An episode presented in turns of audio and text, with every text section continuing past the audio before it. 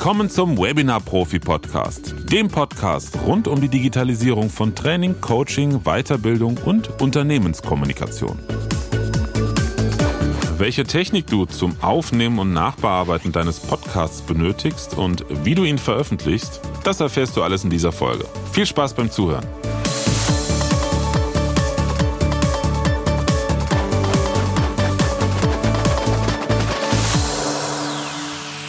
So, wie in der letzten Podcast-Folge schon angekündigt und auch versprochen, gehen wir heute mal auf die technische Seite, was jetzt die Erstellung und die Veröffentlichung eines eigenen Podcasts betrifft.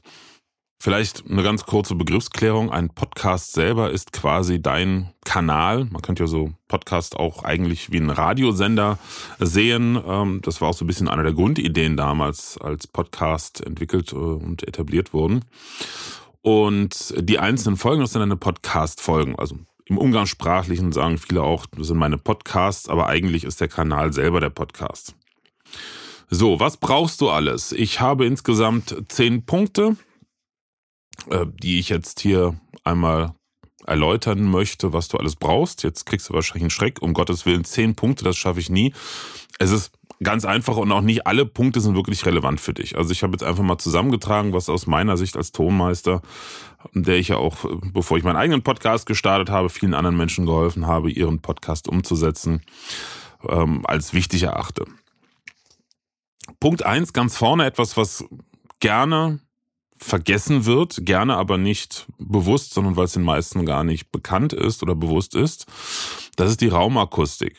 Also wenn du jetzt zum Beispiel deinen Podcast bei dir in deinem Büro aufnehmen möchtest und du hast so, sag ich mal, ein klassisches, äh, einen klassischen Büroraum, äh, eher kahle Wände, große Fensterfronten, dann ist das natürlich, was die Akustik betrifft, nicht so doll und du kriegst nicht so einen direkten und klaren und trockenen Sound, wie ich das jetzt hier zum Beispiel habe.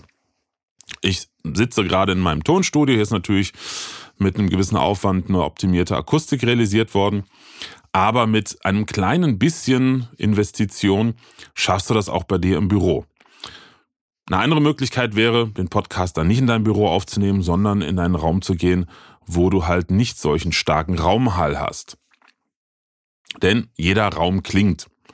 Das heißt, der Raum selber beeinflusst durch verschiedene Faktoren den Klang. Es ist jetzt nicht unbedingt wahnsinnig wichtig, wie jetzt bei professionellen Hörbuchaufnahmen oder auch bei Musikaufnahmen. Aber du kennst es vielleicht von Podcasts, die jetzt nicht unter guten Bedingungen aufgenommen wurden. Und sowas gibt's ja erstaunlicherweise auch zum Teil von wirklich prominenten Podcastern. Da ist es unheimlich schwer, dem Gespräch zu folgen, gerade wenn es auch Dialoge, also Gespräch zwischen zwei Personen sind. Ähm, wenn da die Raumakustik immer dazwischen schießt, weil es halt und scheppert und ähm, ja einfach unangenehm klingt, dann macht's keinen Spaß. Also, was kannst du tun? Grundsätzlich brauchst du sogenannte poröse Absorber, um den Schall daran zu hindern, im Raum sich auszubreiten. Das klingt jetzt wahnsinnig hochtrabend, das heißt nichts anderes. Ähm, irgendwelche Materialien, wie zum Beispiel dicke Vorhänge im Raum, also wenn du eh Vorhänge hast in deinem Raum, zieh sie zu. Oder du kaufst dir einfach Akustikabsorber. Die gibt's mittlerweile auch relativ günstig schon über Amazon oder andere Plattformen. Und die basieren eigentlich immer auf einem sogenannten Melaminharz-Schaumstoff, also nicht diesem klassischen Noppenschaumstoff, denn der bringt verhältnismäßig wenig und sieht auch noch hässlich aus. Der Melaminharz-Schaumstoff Basotect auch genannt, das ist der Produktname, der ist viel effektiver. Und davon kannst du dann einige Platten in deinem Raum ähm, an die Decke kleben oder an die Wände. Wenn du das nicht machen möchtest, äh, dann kannst du dir auch um dich herum, wo du deinen Podcast aufnimmst, einfach einen dicken Vorhang an die Decke hängen, dass du quasi dann, wenn du Podcast aufnimmst, ja, wie so im Halbkreis um dich rum diesen Vorhang aufhängst. Bühnenmoltern zum Beispiel ist da sehr gut geeignet. Oder wie gesagt, du nimmst einfach dein Laptop oder dein mobiles Aufnahmegerät und setzt dich in dein Schlafzimmer, machst den Kleiderschrank auf, stellst das Mikrofon da rein. Das geht auch. Dann hast du einen super Klang, weil die ganzen Klamotten im Kleiderschrank die dämpfen den Hall. Die dämpfen auch den, den, die Reflexionen. Also das ist ähm, eine ganz wichtige Sache, denn da klingt deine Stimme dann einfach besser und du bist besser zu verstehen. Kann ja auch sein, dass du zum Beispiel ein Wohnzimmer hast, was nicht so halt. Also geh einfach mal in die Räume, die dir zur Verfügung stehen und, und klatsch mal in die Hände und äh, schau mal, wie stark es in dem Raum nachhalt. Du kannst ja auch schon mal eine Testaufnahme mit deinem Handy machen. Und wenn du merkst, du musst da wirklich sehr, sehr nah ans Mikrofon rangehen, damit du nicht so viel Raum drauf hast, dann ist der Raum vielleicht auch gar nicht geeignet. Es gibt aber noch einen zweiten Punkt, der natürlich einen massiven Einfluss auf die Klangqualität deiner Stimme hat und auch und das ist auch ganz interessant, auf den Anteil des Raums bei der Aufnahme. Also wie viel vom Nachhall und Nachschallen des Raums auch wirklich aufgenommen wird. Und damit sind wir dann bei Punkt zwei, nämlich dem Mikrofon. Es gibt grundsätzlich zwei Arten von Mikrofontypen. Und das hat mit dem Funktionsprinzip des Mikrofons zu tun, also dem technischen Aufbau. Und zwar sind das zum einen die sogenannten Kondensatormikrofone, da gibt es noch verschiedene Unterkategorien, die aber uninteressant sind, und die sogenannten dynamischen Mikrofone. Der Unterschied ist, wie gesagt, in der Funktion. Ganz wichtig ist, Kondensatormikrofone brauchen immer eine Versorgungsspannung, weil in diesem Mikrofon eine kleine Elektronik drin ist, die mit Strom versorgt werden muss. Und ähm, Mikrofone haben auch zwei Arten von Anschlüsse, also gerade Podcast-Mikrofone, nämlich einmal USB, sodass du die Mikrofone direkt an den Rechner anschließen kannst. Das heißt, in dem Mikrofon selber ist nicht nur die Technik vom Mikrofon, sondern auch ein kleines Audio-Interface, eine kleine Soundkarte, die dann über den USB-Anschluss an den Rechner angeschlossen wird. Oder dein Podcast-Mikrofon hat einen XLR-Anschluss. Und wenn dein Mikrofon, egal ob jetzt dynamisch oder Kondensator, einen XLR-Anschluss hat, dann musst du es an ein Audio-Interface anschließen. Jetzt fragst du dich, warum redet der Gübster jetzt von Audio-Interface und Anschlüssen? Wir waren noch gerade bei Stromversorgung. Genau das ist der Punkt. Das Audio-Interface oder die Soundkarte oder auch ein externer Mikrofonvorverstärker, ein kleines Mischpult, die haben alle einen Schalter, da steht plus 48V drauf. Und das ist die sogenannte Phantomspeisung, die diese Kondensatormikrofone brauchen. Das heißt, wenn du dir jetzt beispielsweise ein Kondensator-Podcast-Mikrofon mit XLR-Anschluss gekauft hast und ein passendes Audio-Interface dazu und es funktioniert nicht, dann müsstest du jetzt einmal auf diese plus 48V drücken. Das ist ein kleiner Schalter auf der Vorderseite und dann bekommt das Mikrofon über das Kabel seine Stromversorgung und funktioniert erst. Wie alles im Leben haben Kondensator- und dynamische Mikrofone Vor- und Nachteile. Die Vorteile von Kondensatormikrofonen sind, sie sind akustisch sehr, sehr empfindlich, nehmen also auch kleinste Geräusche auf und sind dafür sehr filigran im Klang. Klingen entsprechend ausgewogen, brillant und klar. Also wenn du so einen Sound haben willst, wie ich jetzt hier, dann ist nicht nur der Raum entscheidend, sondern auch das Mikrofon. Ich benutze hier auch ein ähm, Kondensatormikrofon, ein Großmembran-Kondensatormikrofon. Der Nachteil ist jedoch, sie sind akustisch sehr empfindlich, wie ich schon sagte. Das heißt, sie nehmen auch recht stark den Raumanteil auf. Merkt man jetzt hier bei meiner Aufnahme nicht, weil ich, wie gesagt, in der Regie meines Tonstudios sitze, wo wir eine sehr, sehr gute Raumakustik haben. Und ähm, neben der Versorgungsspannung, die sie brauchen, was ich jetzt nicht unbedingt als großen Nachteil bezeichnen würde, sind sie mechanisch auch recht empfindlich. Also ich würde so ein dynamisch, also ein ähm, Kondensatormikrofon jetzt nicht auf den Boden fallen lassen, weil die Mikrofonkapsel ist recht filigran, auch wenn sie ähm, so schockabsorbierend gelagert ist, wäre ich doch sehr vorsichtig, vorsichtig mit Kondensatormikrofonen. Da gibt es natürlich wahnsinnig viele Abstufungen. Also es gibt so 0815 China-Schrott für 30, 40 Euro. Das sind so diese, ich habe mir bei Amazon ein äh, Podcast-Mikrofon gekauft, Mikrofone. Die klingen dann zwar augenscheinlich ganz nett, aber wenn man mal im direkten Vergleich mit einem etwas hochwertigeren Mikrofon, da muss man jetzt nicht 500 Euro ausgeben, den Klang vergleicht, da merkt man sofort, die etwas besseren Mikrofone rauschen deutlich weniger und klingen auch viel ausgewogener und professioneller. Und ja, nach oben da gibt's eine äh, offene Skala. Also ich habe selber schon mit, mit Kondensator, Mikrofon, Studiemikrofon gearbeitet, die neu 5, 6, 7.000 Euro kosten. Und so richtig abgefahren wird es dann, wenn man so die alten Neumann- oder AKG-Mikrofone aus den 50er, 60er Jahren nutzen möchte. Da reden wir mittlerweile schon von Preisen bis zu 40.000 Euro für solche alten Mikrofone, die dann ja, im Originalzustand oder restauriert mittlerweile zu solch horrenden Konditionen gehandelt werden, was natürlich völlig verrückt ist für einen Podcast-Einsatz. Ja, Dynamische Mikrofone, hatte ich eben gesagt, das ist der zweite Typ.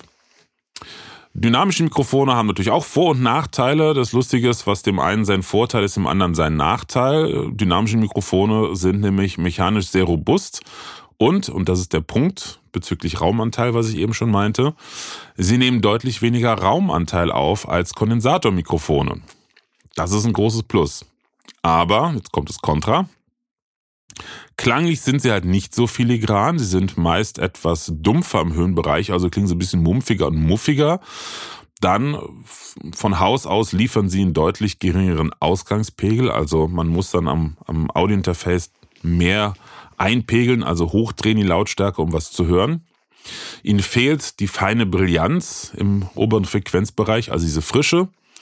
Und ähm, klanglich sind sie häufig auch unausgewogener.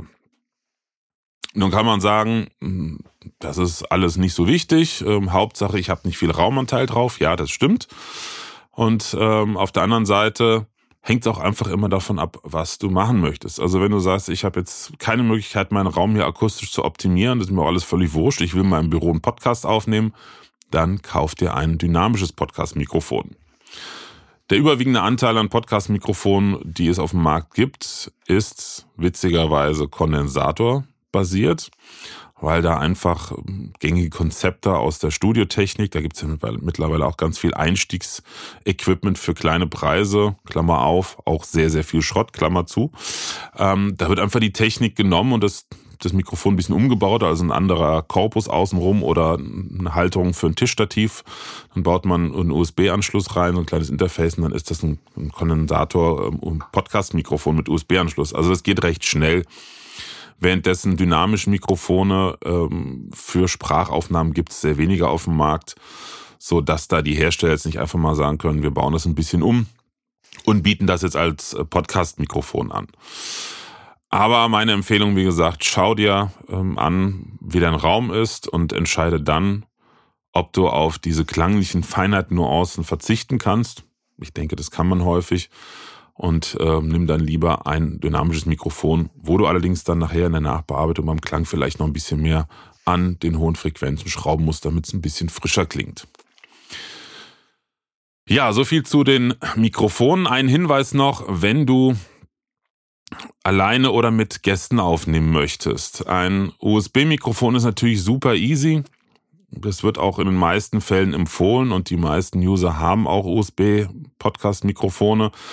Der Vorteil ist nämlich, da ist, wie gesagt, ein Audio-Interface eingebaut, sprich die Podcast-Mikrofone mit USB-Anschlüssen haben auch eigentlich immer einen Kopfhöreranschluss mit so einem kleinen Regler, wo du dann zwischen dem Signal vom Computer kommend, sprich deine Gesprächspartner oder was auch immer du auf dem Computer abspielst und dein Mikrofonsignal überblenden kannst, damit du beides gut hören kannst. Das Problem ist nur, zu 99,9 Prozent kannst du am Computer nur ein USB-Audiogerät anschließen. Also ich meine jetzt nicht aufgrund der Anzahl der USB-Anschlüsse, sondern die Systeme können das nicht. Beim macOS geht das noch grundsätzlich. Bei Windows ist da leider der Ofen aus. Das ist technisch zumindest noch nicht möglich. Der einzige, die einzige Ausnahme, die es, die es gibt, beziehungsweise die ich persönlich kenne, und ähm, ich habe da mal recherchiert, bisher habe ich auch nichts anderes gefunden, das sind die NT-USB Mini-Mikrofone von der Firma Rode. Die haben in ihrer Treiberarchitektur irgendwas entwickelt, keine Ahnung, wie auch immer, dass man bis zu vier NT-USB Mini Mikrofone, das sind übrigens Kondensator-USB-Mikrofone, an einen Computer anschließen kann. Dann braucht man dazu allerdings die von Rode kostenlos zur Verfügung gestellte passende Podcast-Software, mit der du dann allerdings auch direkt aufnehmen kannst. Womit wir dann auch schon bei meinen Empfehlungen sind. Diese Empfehlungen, die findest du alle im passenden PDF zu diesem Podcast. Unten in den Podcast-Beschreibungen habe ich da den Link hinterlegt zur Landingpage, wo du dir dieses PDF holen kannst. Da sind nochmal die Inhalte hier in Textform drin, da sind Fotos von den Mikrofonen, dass du auch mal siehst, was ich meine, auch von allen anderen Sachen, die ich hier erkläre und auch noch Links. Kleiner Hinweis zu den Links. Das sind zum Teil Affiliate-Links, also da hast du jetzt keine Mehrkosten durch, aber du unterstützt dadurch auch ein bisschen das, was ich tue. So, dann schauen wir mal weiter zu Punkt 3. Punkt 3, Windschutz oder Popschutz. Das ist äh, bei manchen Mikrofonen schon integriert, beziehungsweise integriert sind äh, Windschutz Mechanismen immer. Windschutz heißt einfach, dass ähm, ein kleiner Schaumstoff vor der Mikrofonkapsel ist, damit Windgeräusche, sei es jetzt draußen in der Natur oder wenn man einfach ins Mikrofon atmet, nicht zu hören sind, denn diese äußern sich als lautes Krachen und Rumpeln, gerade bei Kondensatormikrofonen. Nun ist es aber so, dass wir im Nahbereich, wenn wir nah am Mikrofon sind, und das ist gerade bei dynamischen Podcast-Mikrofonen der Fall. Da muss man nah rangehen, damit die Stimme auch laut genug aufgenommen wird, dass man dann Probleme kriegt, äh, dass man da Probleme kriegt oder bekommt bei den sogenannten Plosivlauten, also P, T und K. Das ist besonders heftig, weil das knallt, das explodiert regelrecht auf der Membran, wenn man keinen Popschutz hat. Also ein Popschutz das hast du vielleicht schon mal gesehen. Das ist so ein Kreis aus Metall oder Plastik mit so einer Gase drauf. Das sieht so ein bisschen aus wie ein schwarzer äh, Nylonstrumpf, der drüber gezogen würde. So zweiseitige Membran. Da dran ist ein Schwanenhals, mit dem das Ganze dann am Mikrofon befestigt wurde. Witzigerweise wurden diese Popfilter wurden äh, in den Anfangszeiten der Studiotechnik wirklich auch selbst gebaut aus Stickrahmen, Muttis Nylonstrumpfhose drüber gezogen und dann mit einem ähm, ja, Metallkleiderbügel irgendwie an, an den Mikrofonständer dran gefriemelt. Also das habe ich selber auch noch in Studios erlebt, ähm, die sowas noch von früher hatten. Oder man biegt, hat sich einfach aus einem Metallkleiderständer irgendwie so einen Bogen gemacht, da einen Nylonstrumpf drüber gezogen und das dann vor das Mikrofon gehangen. Ja, und dann kannst du P, T und K sagen, ohne dass das Mikrofon völlig übersteuert und den Zuhörern die Ohren wegfliegen. Ähm, ich habe natürlich auch einen Popschutz hier und ich mache mir jetzt mal den Spaß und schieb mal den Popschutz zur Seite und sag dann mal etwas mit P, T und K. Und zwar Peter, Paul und Katrin trinken Pilz. Jetzt nehme ich den Popschutz weg. Peter, Paul und Katrin trinken Pilz. So, jetzt mache ich mal wieder dran. Ich habe nur zur Seite geschoben und du hörst, wie krass da der Unterschied ist. Ähm, was hier allerdings noch dazu kommt, ich habe natürlich meine Stimme klanglich nachbearbeitet, sprich die ganz, ganz tiefen Frequenzen habe ich rausgefiltert. Allerdings an der Stelle, ähm, wo der Popfilter weg ist, habe ich das ausgeschaltet. So, also du merkst, wie wichtig das ist entweder einen Popschutz zu nehmen oder nochmal einen zusätzlichen Windschutz. Gerade bei den dynamischen Podcast-Mikrofonen würde ich eher einen Windschutz nehmen.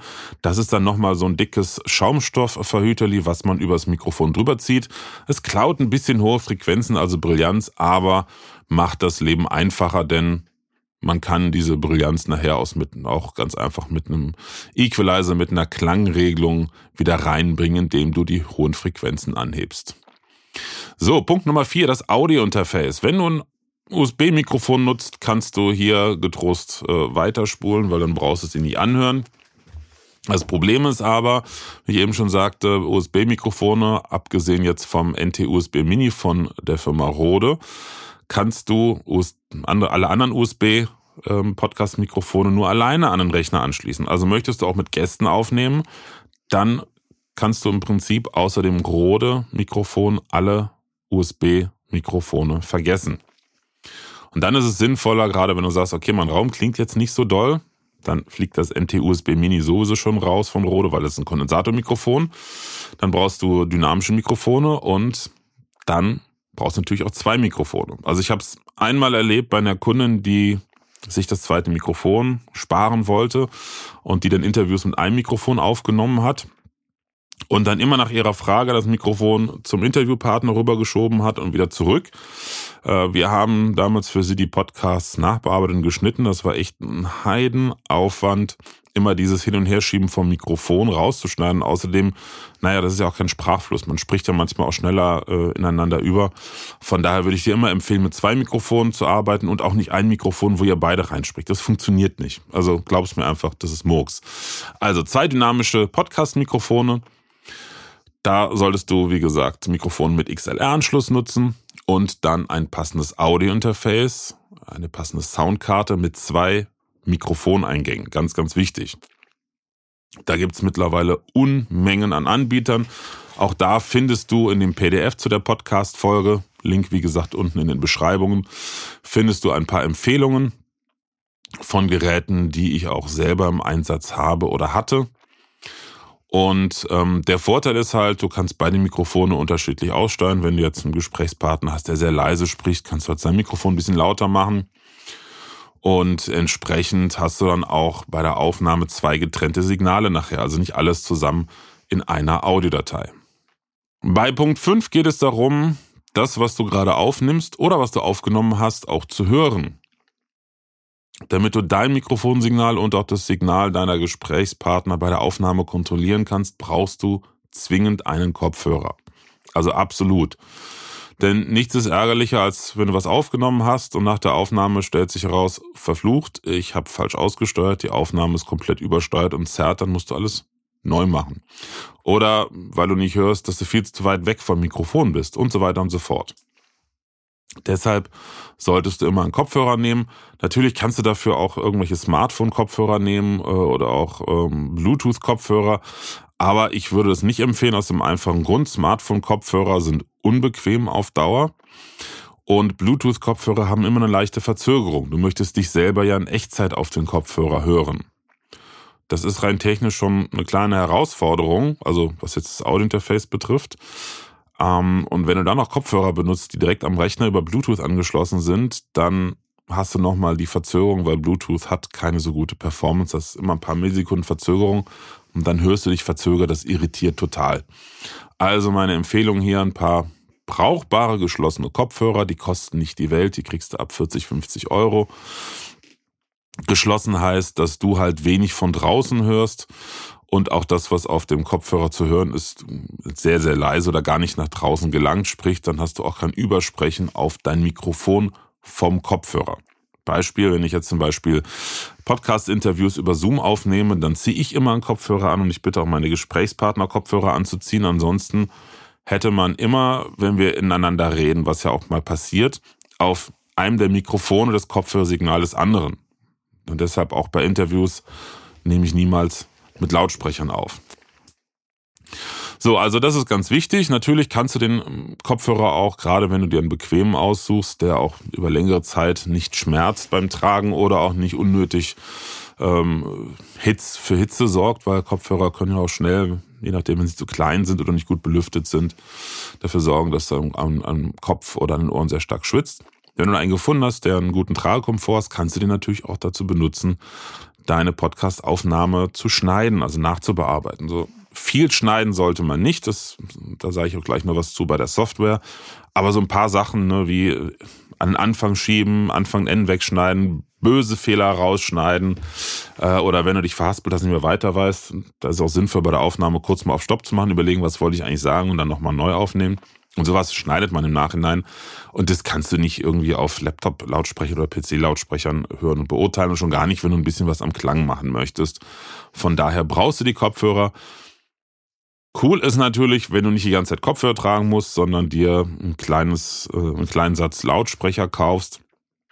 Da gibt's mittlerweile auch wirklich günstig brauchbare Mini-Studio-Lautsprecher, also die rein von der Konstruktion her aus der Studiotechnik kommen, aber dann mit vereinfachter Technik und günstigeren Komponenten halt genau für solche Anwendungen, ich sag mal, als bessere Desktop-PC-Speaker angeboten werden. Auch da wieder die Links für Empfehlungen findest du in dem PDF. So, Aufnahmesoftware, das hatte ich schon gesagt, die brauchst du natürlich. Ähm, es gibt auch Podcaster, die nehmen mit mobilen Aufnahmegeräten, mit sogenannten Field Recordern auf, zum Beispiel der Zoom H5N oder Zoom H6. Die sind da sehr bekannt, die haben dann zwei beziehungsweise auch auf vier oder mehr Eingänge erweiterbare äh, Mikrofoneingänge. Und du nimmst auf eine SD-Karte auf, kannst allerdings nur einen Kopfhörer anschließen, ist halt auch ein Thema. Ähm, und ähm, ja, damit bist du halt mobil. Dann musst du natürlich zur Nachbearbeitung die SD-Karte in deinen Rechner stecken, äh, die Daten auslesen und so weiter und so fort. Und wie gesagt, du hast nur einen Kopfhöreranschluss. Das hatte ich eben noch gar nicht erwähnt, denn wenn du mit Gästen aufnimmst, dann wollen die natürlich am liebsten auch einen Kopfhörer haben. Ähm, also ist es sinnvoll, entweder dann einen kleinen Kopfhörerverstärker da anzuschließen oder direkt ein Audiointerface mit zwei Kopfhöreranschlüssen zu kaufen. Ja, also wenn du nicht mit so einem Feed Recorder arbeiten möchtest, dann ist es sinnvoll, natürlich eine Audio-Software nicht nur für die Nachbearbeitung zu nehmen, sondern auch für die Aufnahme. Ähm, die Nachbearbeitung, das ist zum einen das Schneiden von Fehlern Anfang und Ende und zum anderen ist die sogenannte Audiomontage. Das heißt, dass du passend deine Aufnahmen direkt hinter die Podcast-Musik schiebst und schneidest, dass du deinen aufgenommenen Titel an die richtige Stelle schiebst. Also dieses, dieses ganze Arrangieren nennt man Audiomontage. Und Schnitt heißt, du hast einen ganz bösen Versprecher oder du hast einen Hustenanfall oder was ähnliches. Und dann schneidest du das natürlich raus, weil ich meine, wenn man sich mal verhaspelt, irgendwas Blödes sagt, das passiert mir ja auch nicht, nicht selten, ähm, dann lasse ich das halt auch drin. Das macht es ja auch authentisch. Aber so zwei Minuten Husterei muss sich ja kein Mensch anhören. Ne? Und ähm, das ist auch der wichtige Hinweis ans Schneiden. Lass es so möglichst authentisch, so wie es ist. Wenn du dich mal ein bisschen versprichst oder nach Worten ringst, das macht, macht dich nur menschlich. So sind wir. Ich, ich spreche auch nicht immer wie ein perfekter Sprecher. Ich verschlucke gerne mal das T von ist oder äh, meine rheinische Herkunft lässt sich auch nicht immer vermeiden. Ne? Also das hört man ganz gut manchmal. Ähm, aber es ist halt so. Wenn ich irgendwie ein bisschen müder bin, dann bin ich dauernd am M. Dann schneide ich, wenn es zu viel M's sind, schon mal ein paar raus. Aber komplett fehlerfrei spreche ich nun mal nicht. So ist das und so sind alle Menschen auch. Und ich weiß, dass das einer der Gründe ist, warum viele Menschen Angst davor haben oder große Hemmungen haben, einen Podcast zu starten.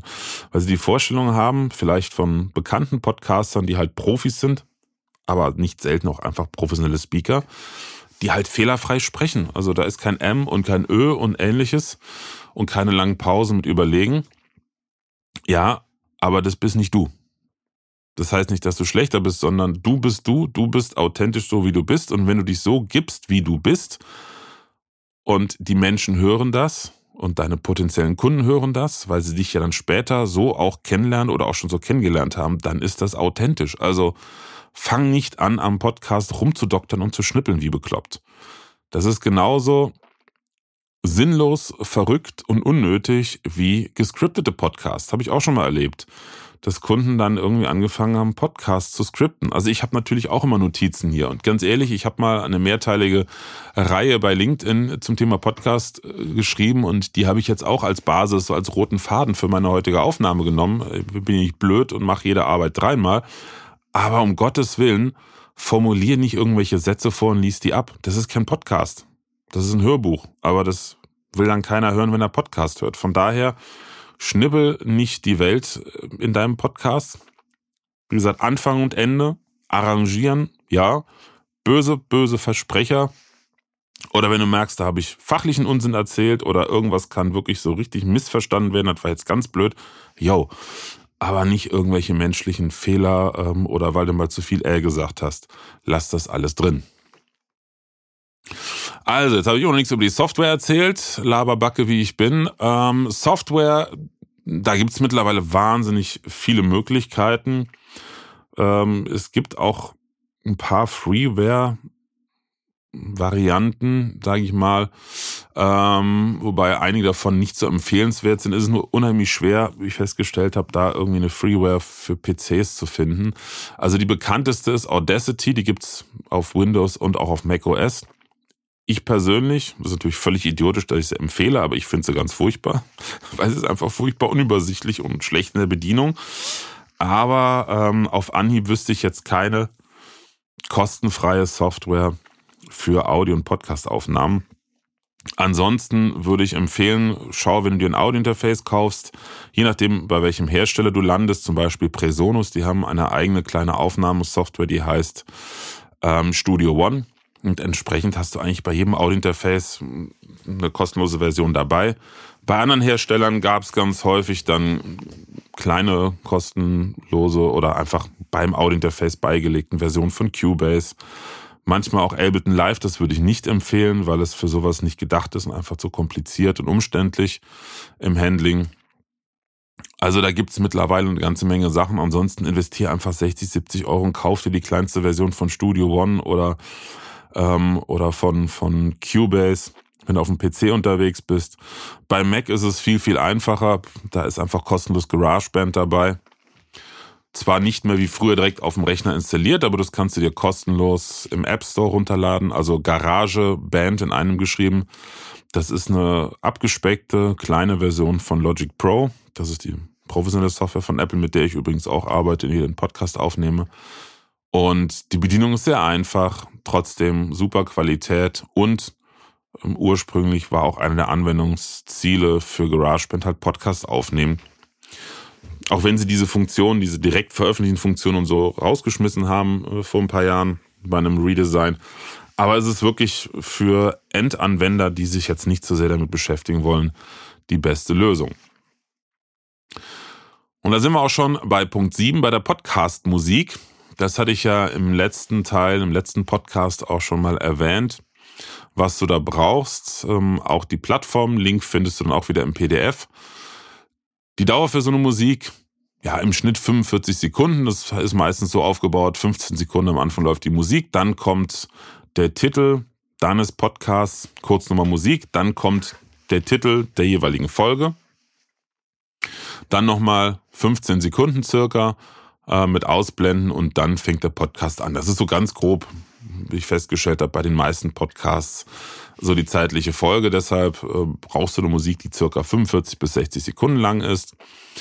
Ganz praktisch sind verschiedene kürzere Varianten oder Varianten in anderer Instrumentierung, zum Beispiel fürs Outro oder halt auch wenn du im Podcast zwei thema thematische Blöcke ein bisschen voneinander trennen möchtest oder im zweiten Teil des Podcasts noch einen Gast dabei hast, dass du noch eine kleine kurze zehnsekündige Zwischenmusik dazwischen hast. Das Thema äh, Nutzungsrechte und so weiter und so fort hatte ich in der letzten Folge, in der Folge 48 schon mal erklärt. Das will ich jetzt hier nicht nochmal machen. Nur ganz kurz, nimm nicht irgendwelche Musik, auch nicht einfach von YouTube, auch nicht von irgendwelchen Plattformen. Guck erstmal, ob du sie nutzen darfst. Die beste Variante ist und bleibt einfach, gerade wenn es auch um, um Unternehmenspodcast geht, sowieso, aber wenn du sagst, ich baue mir hier eine eigene Marke auf meinem Podcast auch, dann nimm nicht irgendeine Musik, die Hinz und Kunst sich auch nehmen kann. Äh, es gibt wirklich Sachen, die habe ich schon mehrfach gehört, ist völlig verrückt. Insbesondere auch irgendwelche Free, Free äh, ähm, Jingles. Hier zum Beispiel bei GarageBand sind tonnenweise Sounds und Jingles dabei, die benutzt halt wirklich jeder. Bei den Sounds fällt es nicht auf, aber bei den Jingles schon. Und da ist dann die beste Variante, sich einmal eine Podcast-Musik produzieren zu lassen. Und ähm, ja, das ist dann Investition, je nachdem, wie umfangreich das ist, vom Arrangement, von Instrumentierung, liegt da der Preis zwischen 600 und 1000 Euro. Aber dann hast nur du die Musik, die ist maßgeschneidert für dich. Das ist deine Musik, die gibt's nirgendwo anders mehr. Und dann hast du auch für andere Szenarien dein Erkennungsmerkmal. Ich kann kenne zum Beispiel Kunden, wir haben Kunden, für die wir Podcast-Musik ähm, produziert haben, beziehungsweise ich mache es nicht. Ähm, ich bin kein Komponist, aber meine Frau Joanna, die ist ja Musikerin und komponiert und produziert äh, Musiken, Hörspielmusiken, aber auch Podcast-Musiken.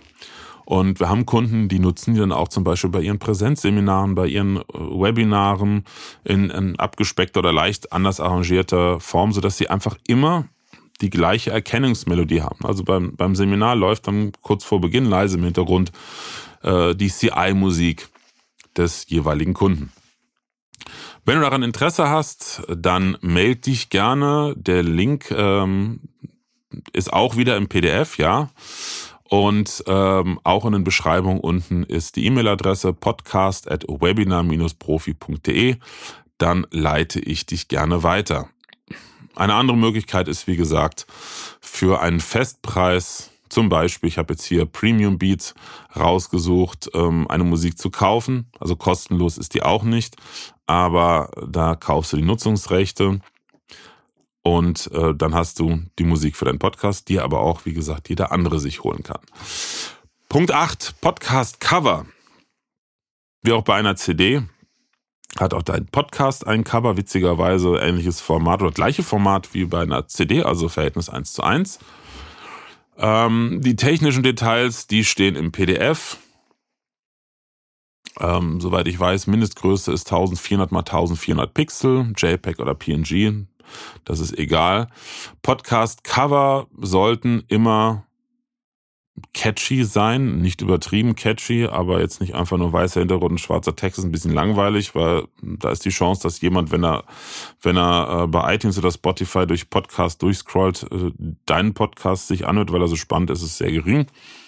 Sinnvoll ist auch, wenn du dich als Personenmarke da zeigen möchtest, dass dein Gesicht zu sehen ist, groß der Claim, worum geht's, ähm, also der Name des Podcasts und äh, der Untertitel, ne, der Podcast rund um bla bla bla zum Beispiel, habe ich jetzt gemacht. Äh, also das sollte drauf sein. Das ist dann so ein allgemeines Cover und dann nimmst du dieses Cover und passt den Untertitel für jede neue Folge an. Das siehst du ja auch bei meinem Podcast, muss ich nicht lange erklären. Es gibt, wenn du bei iTunes ähm, oder bei Apple Podcasts, wie es ja mittlerweile hast, auf meinen Podcast-Kanal gehst, siehst du einmal das Cover allgemein oben und dann für jede Folge das angepasste Cover mit dem Titel der jeweiligen Folge. Das kannst du dir machen lassen. Wenn du auf gute Qualität Wert setzt, ja, mach das. Vielleicht hast du ja einen Grafiker äh, an der Hand, mit dem du zusammenarbeitest oder eine Grafikerin. Dann lass dir von denen auch in deiner CI passend ein Podcast-Cover erstellen.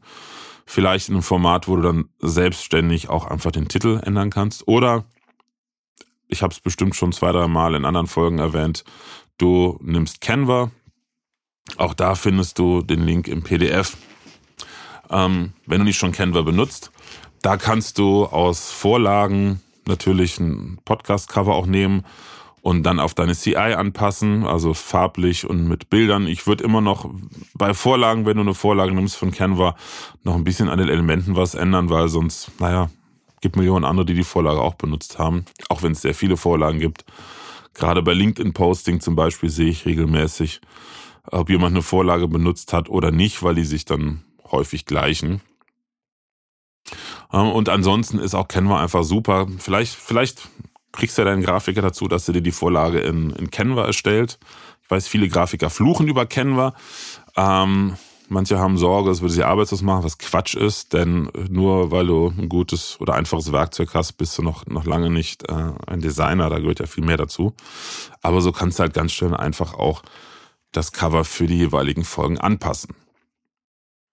So, jetzt hast du schon mal über all das gehört, was zum Produzieren und äh, zum Fertigmachen, also äh, was die Technik und die Medien für deinen Podcast betrifft, was du dafür brauchst.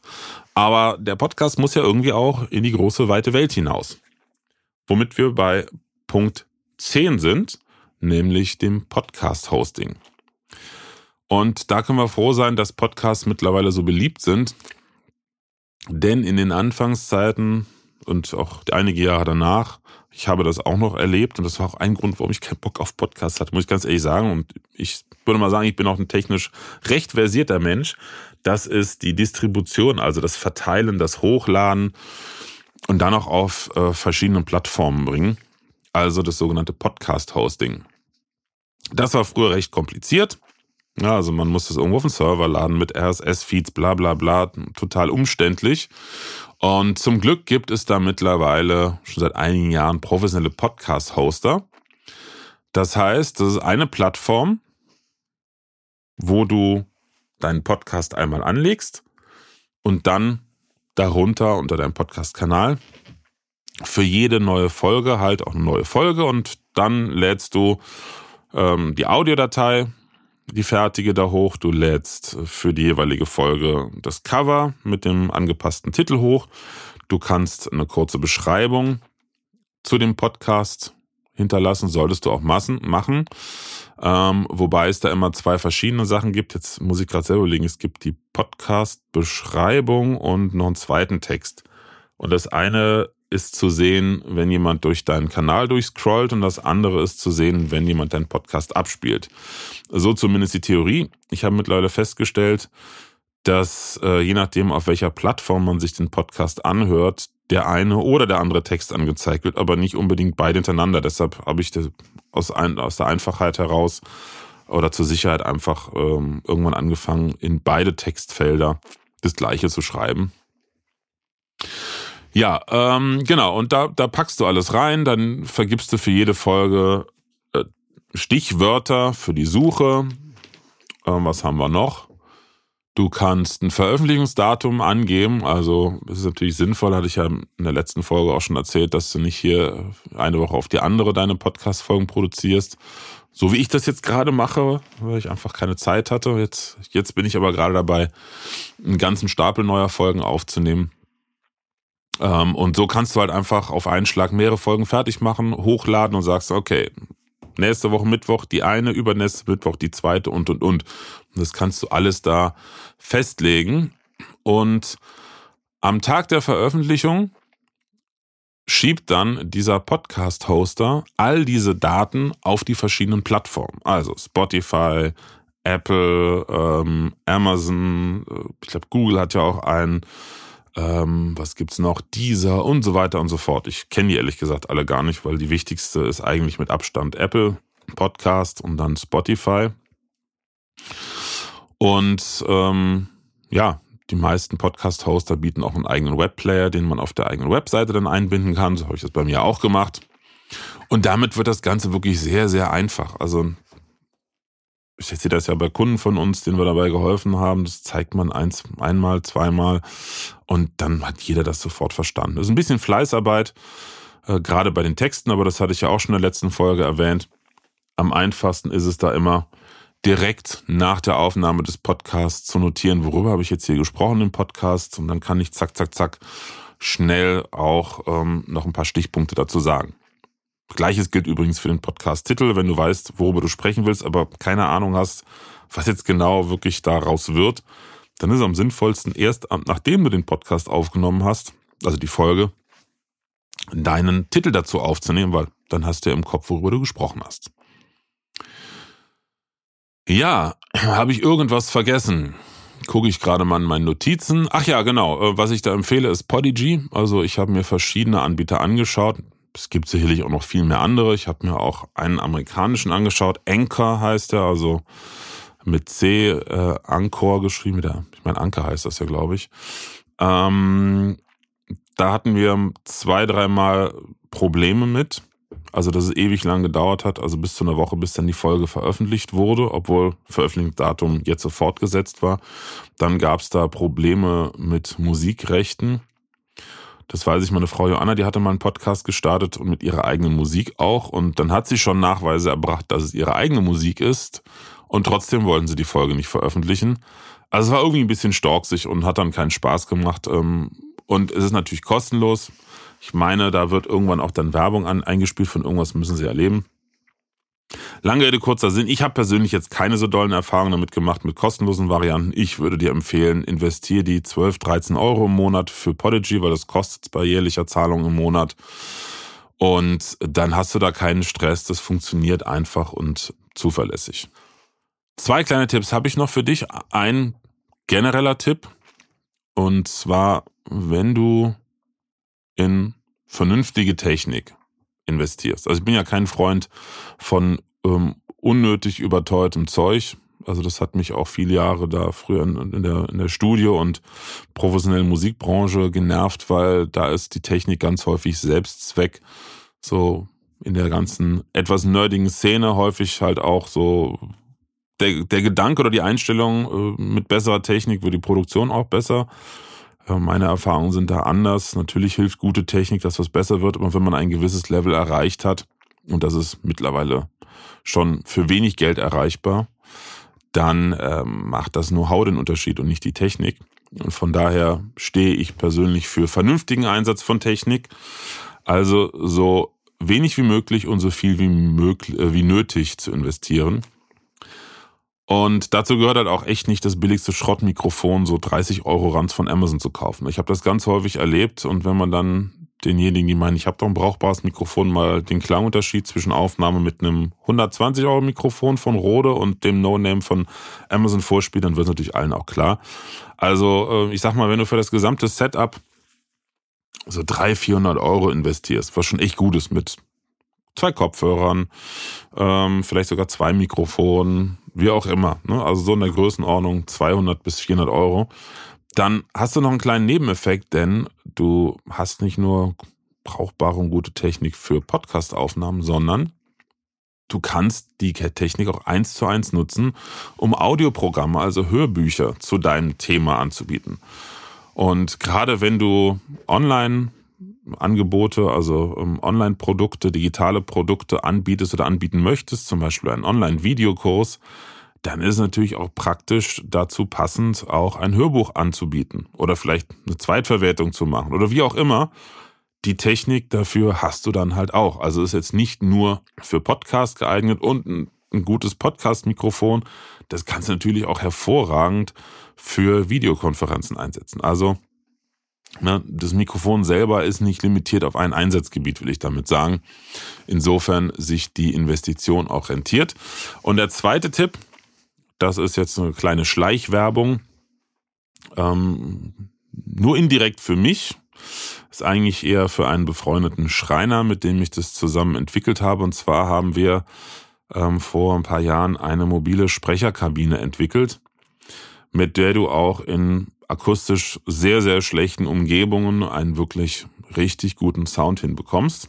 Ursprünglich war das mal für befreundete Sprecher, die sowas brauchten äh, und für Studiokunden früher, also aus meinen Workshop-Zeiten, Audiotechnik-Workshop-Zeiten von Leuten, die halt zusammen zu, zu Hause Hörbücher aufnehmen wollten in guter Qualität. Und ähm, alle Infos dazu findest du auch in dem PDF und auch wie du selber an so eine Kabine kommst. Muss dir vorstellen, das ist wie so ein Mini-Räumchen, was, ja, ich meine, das ist 50 Zentimeter breit, 30, 40 Zentimeter, nein, nicht ganz, 40, 45 Zentimeter tief oder auch 150 tief doch. Also 50, 60 breit, 50 tief und ungefähr einen Meter hoch aus äh, vier Einzelteilen und da ist ähm, ein Absorbermaterial drinnen, da ist auch meistens eine kleine Lampe drin das Ganze ist so aufgebaut, dass du einen Laptop reinstellen kannst, wie so eine Mini-Sprachkabine, die, du auf, die du auf deinen Schreibtisch oder Esszimmertisch oder sowas stellen kannst. Oder auch im Konferenzraum einfach auf den Tisch stellen kannst. Da ist ein Licht drin, wenn du irgendwas ablesen willst. Oder du stellst einfach unten deinen Laptop rein, kannst ein Mikrofon reinstellen und hast wirklich eine super Aufnahmequalität. Was insbesondere dann auch Sinn macht, wenn du zum Beispiel Hörbuchaufnahmen machen möchtest. Wie gesagt, das ist ähm, alles in dem PDF, alle Infos dazu, wie du an die Kabine kommst, wie das Ganze auch aussieht.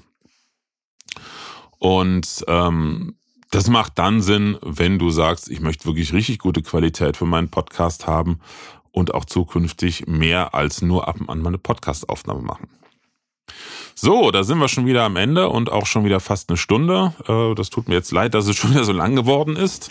Meine Frau meinte kürzlich, sie startet nämlich jetzt gerade auch ihren eigenen Podcast. Mensch, eine Stunde oder dreiviertel Stunde ist ganz schön lang. Kriegst du das nicht kürzer hin?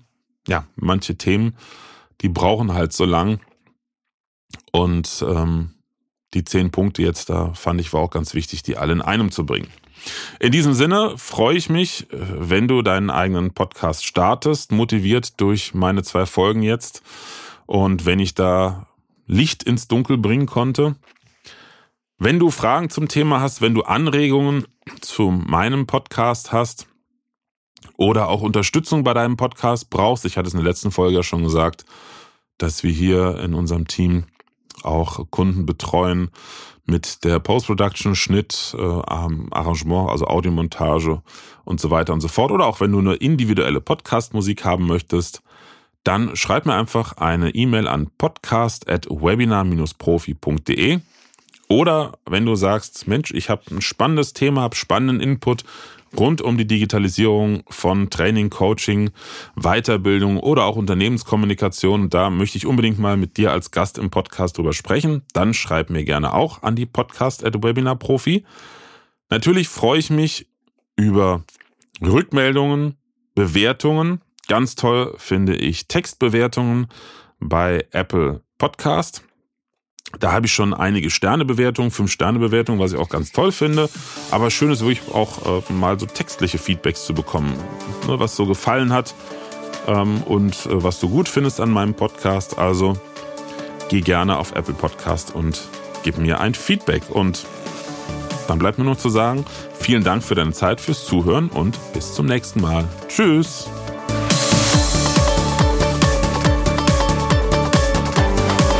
Präsenz war gestern. Online ist heute.